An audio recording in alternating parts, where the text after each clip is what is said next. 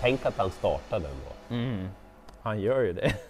Förhandsfavorit, nej, brakfavoriten eh, om ni går in på ATG Sport eh, och vill lira till Prix d'Amérique. Calgary Games är med. Ja, så det är ju sju lopp den här veckan på V86, men det är jackpot. Det är 17 miljoner till en ensam vinnare. Och bra spik på uh, Jägersro som jag har. Inte så kluriga lopp. Klart görbart och så extra pengar i åttarättspotten. Lite som loppen på Solvalla då.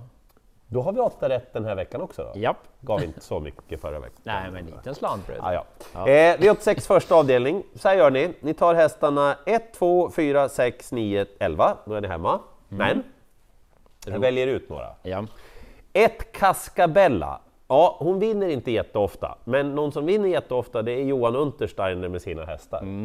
Jädrar i havet alltså Snacka om stallform. Och hon är bra nu, Cascabella. Hon är klart på väg uppåt. Hon funkar bra med skor också. Hon kommer ju att leda och hålla ifrån sig övriga en bra stund i det här loppet, tror jag. Och om inte då, man vill ju släppa, då får hon ju en bra resa i alla fall. Eh, jag tycker att ni bör veta att Sex Maggiore är i väldigt, väldigt bra form. Konrad Lugauers hästar levererar bra. Fel balans senast, därav galoppen. Hon hade varit väldigt långt framme då. Det är en bra häst. Med betydligt bättre läge än 11 Love No Pain, som jag normalt sett hade sagt, "Nej, men det är bara att spika den liksom. Ja, vila henne. Men ja, så här då, hon funkar ju bra med skor. Men den här supernivåhöjningen har ju ändå varit med barfota. Ja, det är sant. Och nu, nu ska jag säga en sak som man kan få ångra ordentligt. Okej.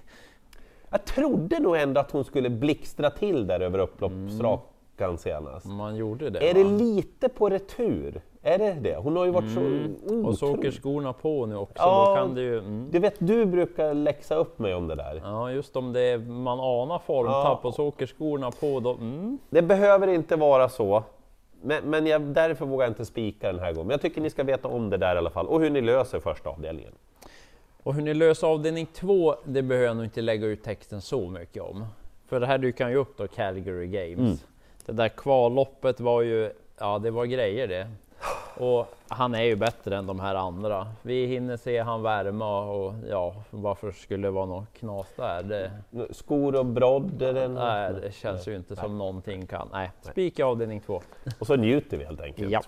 Eh, V86 tredje avdelning, jag gör lite som i första här då. Ja. Ni tar hästarna 1, 2, 6, 9, 10. Då har ni kommit jättelångt i det här loppet. Förstår? Eh, jag vill framförallt lägga fokus på nummer 6 Outlander i det här loppet. Hästen tränas numera av Victoria Selitska. Hon kan träna häst, ingen fråga om det.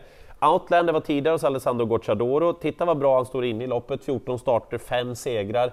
Han var riktigt sprakande den här fuxen tycker jag någon gång där. Och gå gärna in och titta också vilket tryck han har i steget. Ni kan titta bara på senaste starten, funkar alldeles utmärkt. Ja. Eh, den här kommer att bli väldigt underspelad.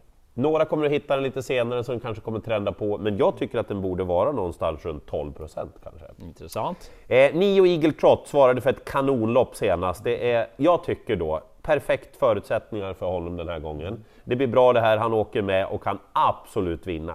10 Global Duty behövde loppet i kroppen senast, såg ut att vara vinnaren, men det behövdes nog just det där loppet i kroppen Ja, då, som han får den här gången. Väldigt lite spel också. Inte så svårt att få rätt ändå i det här loppet, och jag nöjer mig med att stanna där.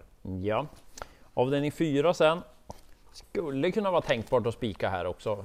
Eh, favoriten vi gör, det här är fyra Conchon in, så jag snuddar ju på varningstriangeln, men jag tror inte att han blir favorit, så jag låter den ligga. Okej, tror men, men att, det måste vara fel om han är...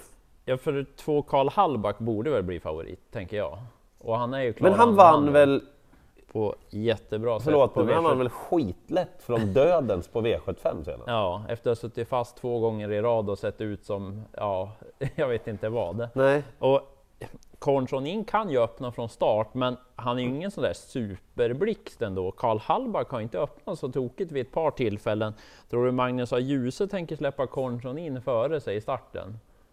Alltså, varje seger räknas nu, alltså på ett sätt som det inte gjorde tidigare i år för Ljuse. Ja, så jag är inne på att Karl Hallberg kommer till ledning och gör han det och lika bra som senast, ja då är det ju en spik. Ja. Men jag nämner några bakom om man nu vill gardera. Tre Lee Harvey Bross är svår att lita på. Ja. Han vet man inte vad man får av, men kapaciteten är bra.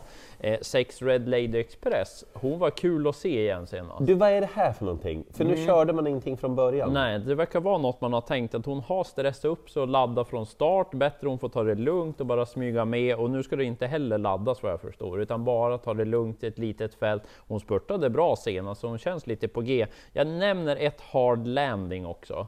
Den har suttit fast varje gång på slutet. Kanske inte slår Karl Hallback hur som helst.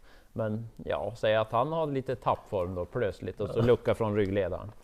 Skulle det kunna gå. Vi måste ha lite skrällar också.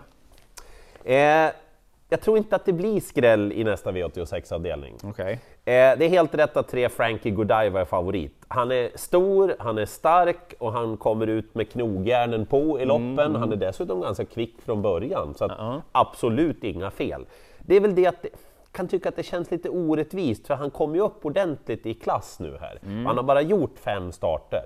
Jämför det med till exempel Redford nummer 5 som ska göra fjärde starten för Jocke Lövgren nu då, har gjort 14 starter och vunnit fem lopp. Tycker det är lite orättvist ändå. Eh, Redford ska gå med skor den här gången, jag bryr mig inte så mycket om det. Det är en fin häst det där. Och Joakim Lövgrens, de här som har han har haft förhoppningar på. Han vann ju med Jersey eh, nu Ja, bara här. Ja. Ja, Du vet de där man har trott på, så har de fått, han har börjat om lite grann och så kommit ut igen. Vad fina de har varit. och jag tror att har- Redford är en sån. ja, det är en skön typ den där. Verkligen. Eh, sex skala. Det är bara att gå in och titta på loppet senast på Åby så fattar ni att den där har chans. Ja, jag läste lite kul då att de skulle få resesällskap med sig den här gången också. Det Ja, kan okej. piffa upp lite Ja, grann. Eh, den som skulle kunna skrälla i loppet är 10 Warriors Tale. Han blixtrade till spets senast, släppte och sen blev det släpp framför det och så blev det jättedåligt, Mm. så blev han dragen bakåt. Men vad fin han såg ut sista biten. Ja, ja. Eh, så startsnabb som han är så skulle det kunna bli riktigt bra position för honom faktiskt. ja, slinker emellan där Ja. lite. Mm. Möjligt att någon mer skulle kunna, men jag tror att de där fyra räcker jättelångt alltså. Av den sexen, Mm. det tycker jag är svårt. Ja men vad bra. Ja, för här kan verkligen alla vinna. Eh, Ganska klar favorit när vi gör det här, det är sex Seboruco, men vi måste väl ha varningsrangen någon gång. Ja.